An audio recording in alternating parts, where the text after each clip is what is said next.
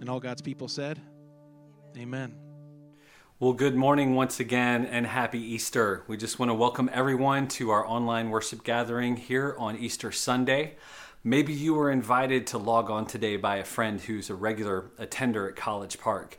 Or maybe you stumbled upon our broadcast while surfing Facebook or YouTube.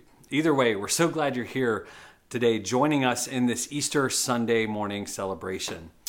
We are actually about halfway through a message series we've been on for the last several weeks called Gospel People.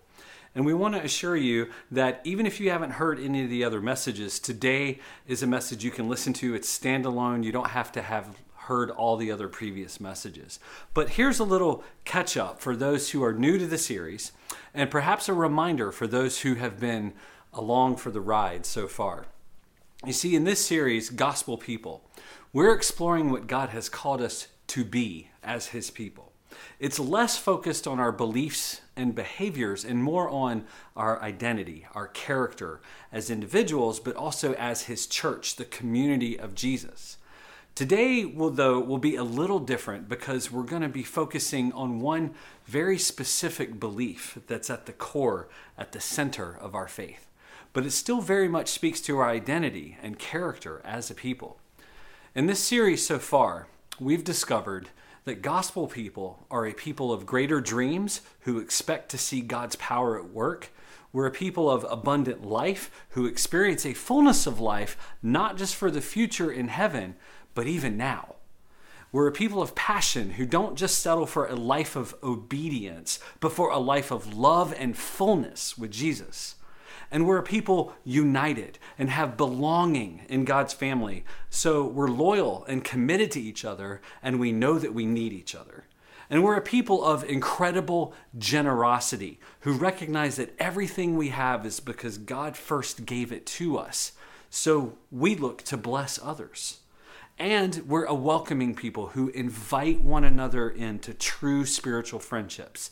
We rejoice with each other in good times. We mourn with each other in the hard times, and we bear one another's burdens. And today, on Easter Sunday, it's only fitting that we focus on the fact that gospel people are a people of grace. Gospel people are a people of grace. And to do that, we're going to center our attention on Paul's letter to the ancient church in Ephesus. We're going to look at the book of Ephesians. And we have looked at Ephesians in some other messages a few weeks ago, but now we're going to go back and see what the Lord has to say through the writer, Paul, in chapter 2 about the nature of grace and faith and salvation. So here's uh, Ephesians chapter 2, verses 1 through 10. And I'm reading out of the New International Version. version. Paul says, As for you, you were dead in your transgressions and sins, in which you used to live when you followed the ways of this world and the ruler of the kingdom of the air. Now that's the devil, and we'll, we'll get to that. But he's the spirit who is now at work in those who are disobedient. All of us also lived among them at one time, gratifying the cravings of our flesh and following its desires and thoughts. Like all the rest, we were by nature deserving of wrath. But because of his great love for us, God, who is rich in mercy, made us alive with Christ even when we were dead in transgressions. It is by grace that you have been saved. And God raised us up with Christ and seated us with him in the heavenly realms in Christ Jesus, in order that in the coming ages he might show the incomparable riches of his grace expressed in his kindness to us in Christ Jesus.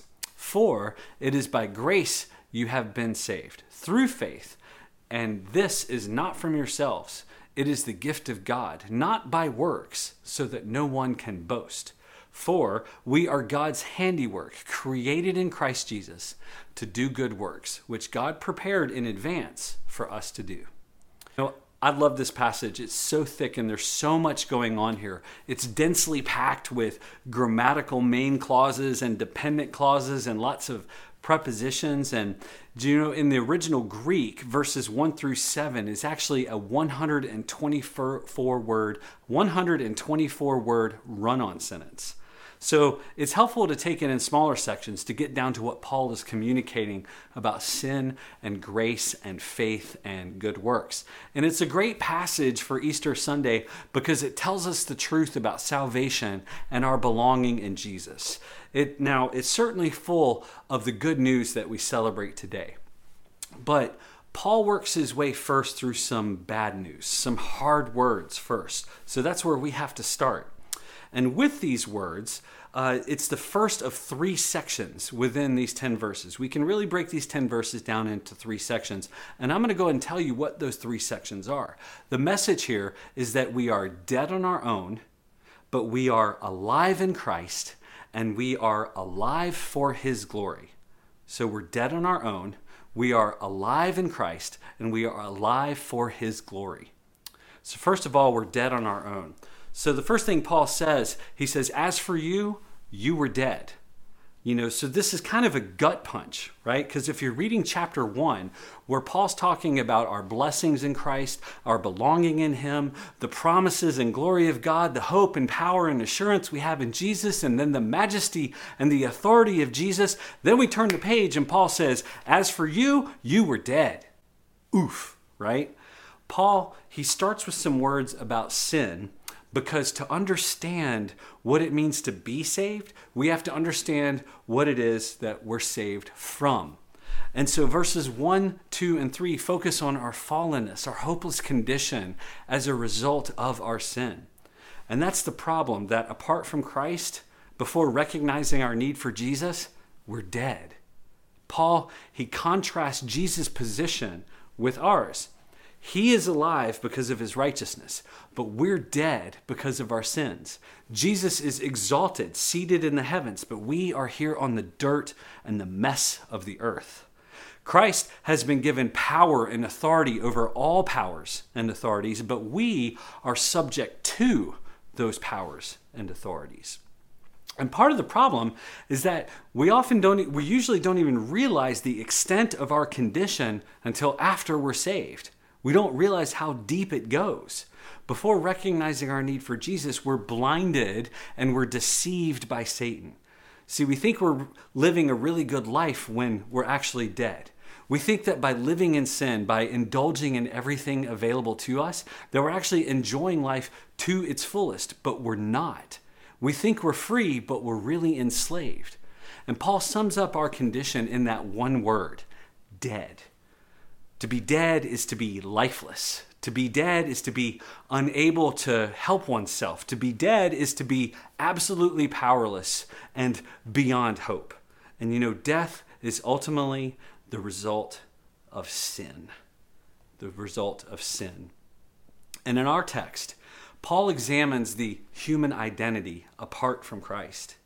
And to say that we are dead in sin means that we're controlled by it and that we deserve its consequences. And he points to this in three ways in the passage. First, we're controlled by sin because we're born that way. At the end of verse 3, he says, We were by nature children of wrath. You see, we were sinners under God's wrath because it's just in our nature.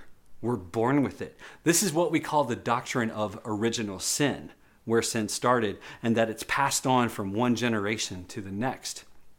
You know, we, we all want to look at our children and believe that they're innocent. Well, they may not be accountable yet, but they're not innocent. They have inherited the sin nature, just as the rest of us have. The scriptures show us that we are born into sin, having inherited that. Psalm 51, verse 5 says, Surely I was sinful at birth sinful from the time my mother conceived me. And Romans 5, verse 12 says, Sin entered the world through one man, through Adam, and death through sin. And in this way, death came to all people because all sinned. So, first of all, we're born that way. We are by nature children of wrath.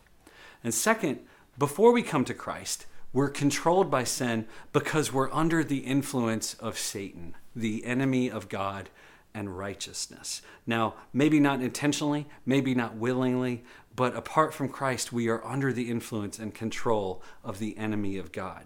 In verse 2, Paul says, We used to live following the ways of this world and of the ruler of the kingdom of the air, the Spirit who is now at work in those who are disobedient. So, why, why does Paul say the ruler of the kingdom of the air here? You know, it was common at that time to think of the space between earth and the heavens as being inhabited and ruled by antagonistic forces exercising control over the world below. So, really, it's just another way to refer to the devil. And Paul says we used to follow him and that he's the one at work in those who are disobedient, those who are apart from Christ.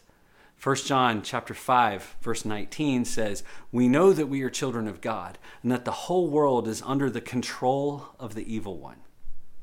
So third, we deserve the consequences of sin additionally because well, we continue to sin. The beginning of verse 3 says, "All of us also lived among them at one time, gratifying the cravings of our flesh and following its desires and thoughts." You know, sin loves company others to share in the enticement and the excitement of sin. And the natural drift of humanity is to follow the world in its course of sin and rebellion. So it's one thing that we've inherited this sin nature, but we compound that more and more with our daily sin and adding to our guilt and to our debt. So, Paul first reminds us that we are dead on our own. He defines our condition, the original sin nature that we inherited, the compounding sin we add on every day, and our enslavement to the enemy of God. In and of ourselves and apart from God, we are desperately and hopelessly lost. We're not just sick, we're dead. We're without life, without hope, without potential, without worth, and so much so that any value or any hope must come from outside of us. And so it does come in Christ. And this is the good news of the gospel that what Paul, and this is what Paul explains in verses 4, 5, and 6. Right? So as we move on, his message is that we are now alive in Christ. We were dead on our own, but now we're alive in Christ. And this is verses 4, 5, and 6, where he says, But because of his great love for us, God, who is rich in mercy, made us alive with Christ, even when we were dead in transgressions. It's by grace you have been saved. And God raised us up with Christ and seated us with him in the heavenly realms in Christ Jesus. You know, I love the first word of this section, but. The first three verses you know, they focus on our hopeless, fallen condition because of our sin. There seems to be no solution. There appears to be no only only one possible fate for humanity. And there's no cure because we're not just sick, we're dead. But because of his great love for us, right? It's it's like the lighthouse on the shore on a dark and stormy night. The sigh of relief that there that there just might be a way, a solution, something, someone who can bring the dead back to life. Our condition isn't hopeless after all because God has come to the rescue through the life, death, and victory of Jesus Christ. And Paul, he mentions three things here that we talk about in the church all the time God's love, God's mercy, and God's grace. God's love, mercy, and grace. You know, it's so easy to pray using these words, to sing using these words, even to preach using these words, but in our hearts and minds, we, we quickly move past the power and the depth of meaning of God's love and mercy and grace. See, his love, you see, is, is very different than our love for him. Our love for God is a response to God, it's a response to his love. 1 John 4:19 says that we love because he first loved us. We love because he first loved us. So our love for God is a response to God's love for us. But God's love for us is is more than a response. In fact, it's a cause. God's love is a cause, it's not a response. In Romans chapter 5, Paul says in verse 6, he says, At just the right time, when we were still powerless, Christ died for the ungodly. And in verse 8, he says, God demonstrates his own love for us in this while we were still sinners, Christ died for us. You see, God's love for us isn't in response to anything we do or earn, we create, dream of, accomplish, or give. God's love is simply because He is who He is. It is His nature. God's pursuit of humanity and Jesus' death on the cross to get us there had nothing to do with how lovable we are, but with how incredibly loving God is. And what of God's mercy and grace? What do these words mean? Well, do you remember the end of verse 3? Paul says, We were by nature deserving of wrath. Wrath is it's, it's what we had coming. It's what we deserved. It's what we had earned. But look at verse 4 and 5, where he says, But because of his great love for us, that's God's motive, he's motivated by love. God, who is also rich in mercy, made us alive with Christ even when we were dead in transgressions. We deserved wrath, but we didn't get it. We earned death, but that's not how we were paid. You see, mercy is when you don't get what you do deserve. When you don't get what you do deserve. And what each of us deserves is to be left dead and alone in our sin. But God, who is rich in mercy, instead of leaving us dead, made us alive with Christ. And again, his mercy isn't in response to some kind of potential we might possess or qualities of character we have. God's mercy is prompted by our own pathetic condition. So the goodness, the, the kindness, and the compassion is in the giver not in the receiver. So, if mercy is not getting what we do deserve, then grace is getting what we don't deserve. It's divine favor, which is undeserved. But even more so, grace is getting something we don't deserve and couldn't possibly go get on our own. In Romans chapter 3, verses 23 and 24, Paul says, All have sinned and fall short of the glory of God and all are justified freely by his grace through the redemption that came by Christ Jesus.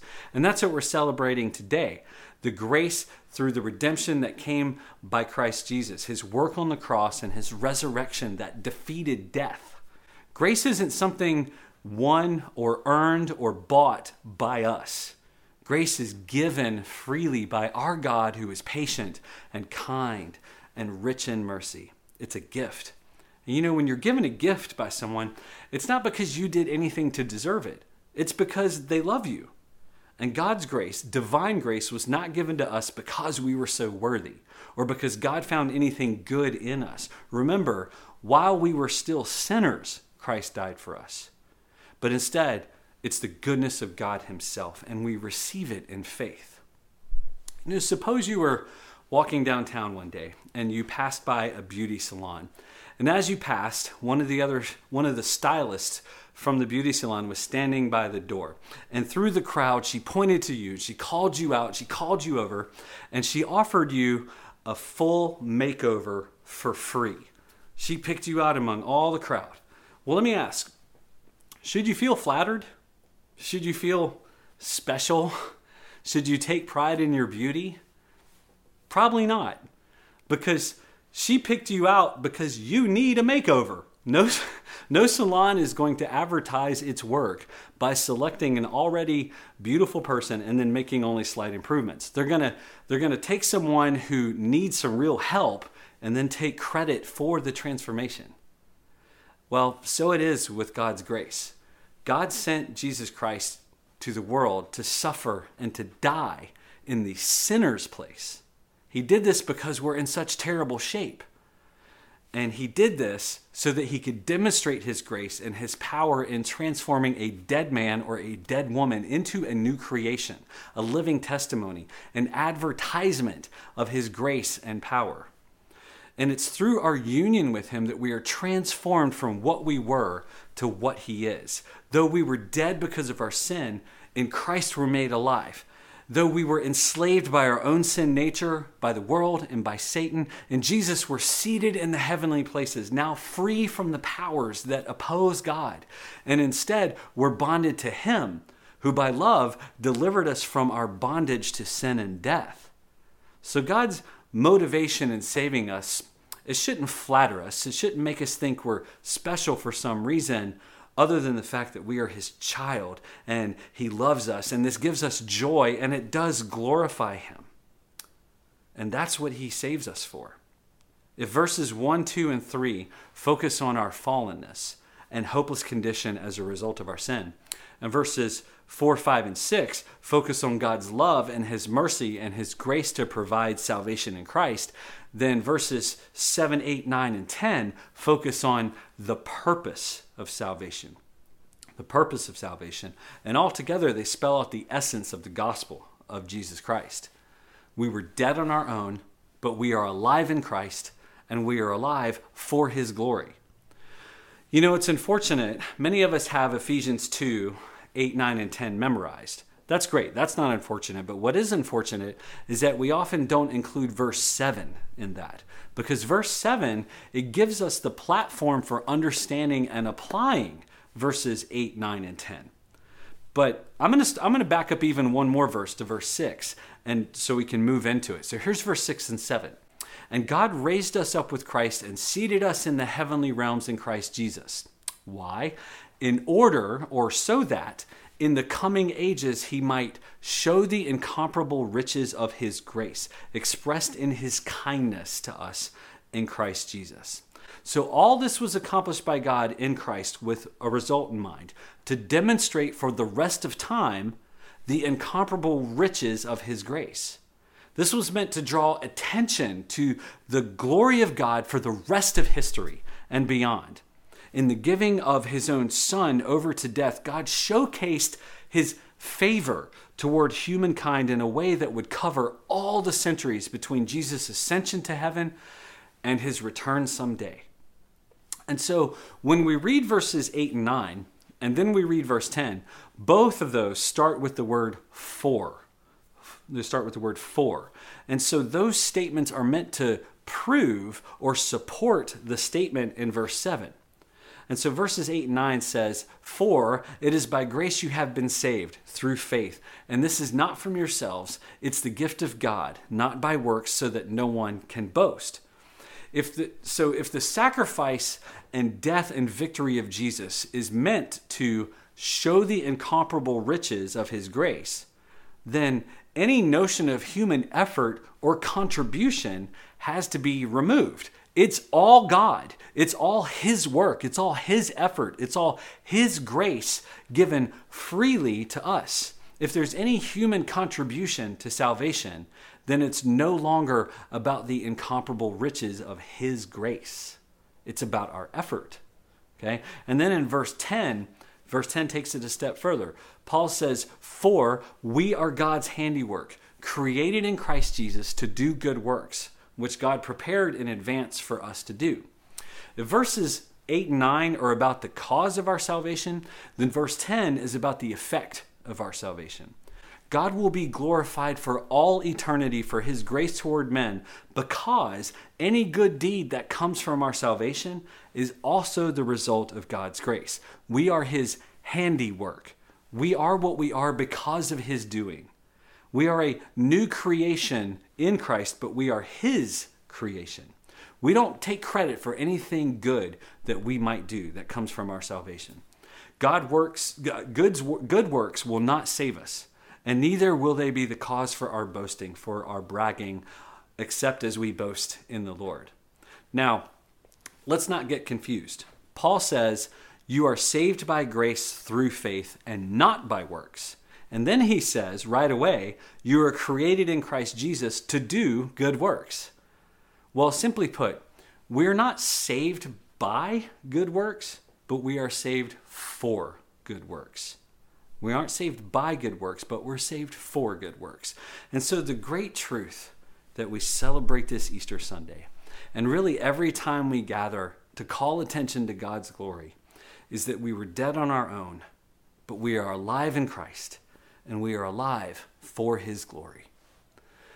You know, in Ephesians 2, we have the difference between what we once were apart from Christ and what we are now in Christ. The good news of the gospel is that we don't have to remain spiritually dead in our sin and separated from God and destined for his wrath. God has provided a way of salvation, one way, by which sinners can become saints. And this way is Jesus Christ. In John chapter 14, verse 6, Jesus himself said, I am the way and the truth and the life.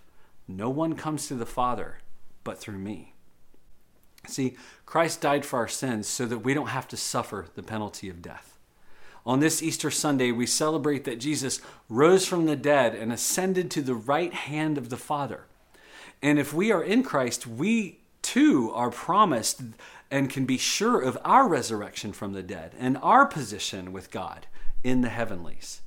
And to be in Christ, there are really only two things required. And we find them both here in Ephesians 2. The first is essentially to agree with God when it comes to our sin, when it comes to our condition. That we give in to our sin, that we are dead, into, dead in our sin, that we follow the ways of the world and that we're under the oppression and influence of God's enemy, the devil. We call this part confession, recognizing and admitting our sin and our hopeless condition apart from Jesus. But part, part of it going right along with confession is we ask God to help us renounce our sin and to run away from it. And this we call repentance. So that's the first part confession and repentance. It comes together. And the second part is to personally receive Jesus as God's provision for your salvation. Believe Jesus really is who he claimed to be. Believe Jesus really did take on the punishment of all sin. Believe Jesus really did rise from the dead. And believe in faith and with confidence that you also receive this gift of salvation. Paul says in Romans chapter 10, verse 9, he says, If you declare with your mouth Jesus is Lord, there's the confession. And you believe in your heart that God raised him from the dead, there's the faith. Then you will be saved. And when we come to Jesus in faith and confession, we cease to be what we once were. And by the power of the Holy Spirit, we continually become more like Jesus. That's an enabling that He gives us. If you already f- follow Jesus, if, then Ephesians chapter 2 should remind you of what you once were and who you now are in Christ. It should fill you with gratitude and humility. It should motivate you to live as God has called us, as His handiwork, created in Jesus to do good works as a response to His love and mercy and grace. Ephesians 2 is full of truth in which we can rejoice. But if you can't rejoice in these truths, then now, today, is an opportunity for you to receive them for yourself. Look, the scriptures make it clear that you are no worse and no better than any other person, than any other sinner. And apart from Jesus, the truth is you are spiritually dead in your sins without life or hope. But in Jesus, you will have the blessing and the promise of eternal life. And in growing measures, you will be less subject to the pressures of the world, to Satan's power, your own sinful desires, and even your own sin nature. And God renews your mind, your heart, and your soul, making you a new creation. And you will come to experience the incomparable riches of His grace and His kindness for yourself. I pray today will be the day of your salvation, that you can join the gospel people, the people of grace. Let's pray. God, we thank you for your presence with us this day on this Easter Sunday, where we celebrate the great miracle, the great power of the resurrection.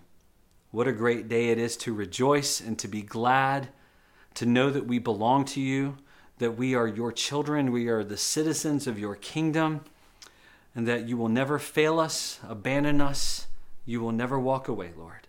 Even when we run away in our sin, even when we turn from you, there you are, not just waiting, but even pursuing us. And we know you're pursuing us even today on this Easter Sunday. And I pray for those who are listening today and they have questions. They're, they're wondering about life and faith. They're wondering about who you are and who you can be in their lives and who they can be in you. As they ask questions and face the truth about themselves, Lord, I pray for their hearts, Lord, that you would give them answers, that you would show your compassion and open their minds and hearts to the truth of their need for you. And if you are someone today, who is seeking, if you're ready to receive Jesus Christ into your life, to trust Him, then all you have to do is come to Him and confess, Lord, I, I, realize my need for you. I recognize my need for you. I recognize that apart from you, I'm lost in my sin and that, that I'm, I'm subject to the penalty of sin.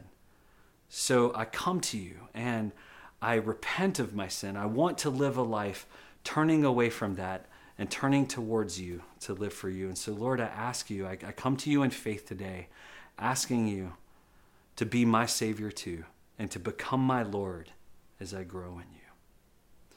And if you prayed that prayer today, this is just the first step of how much God wants to work in your life and to bless you and bring you into the abundance of life that He has to offer.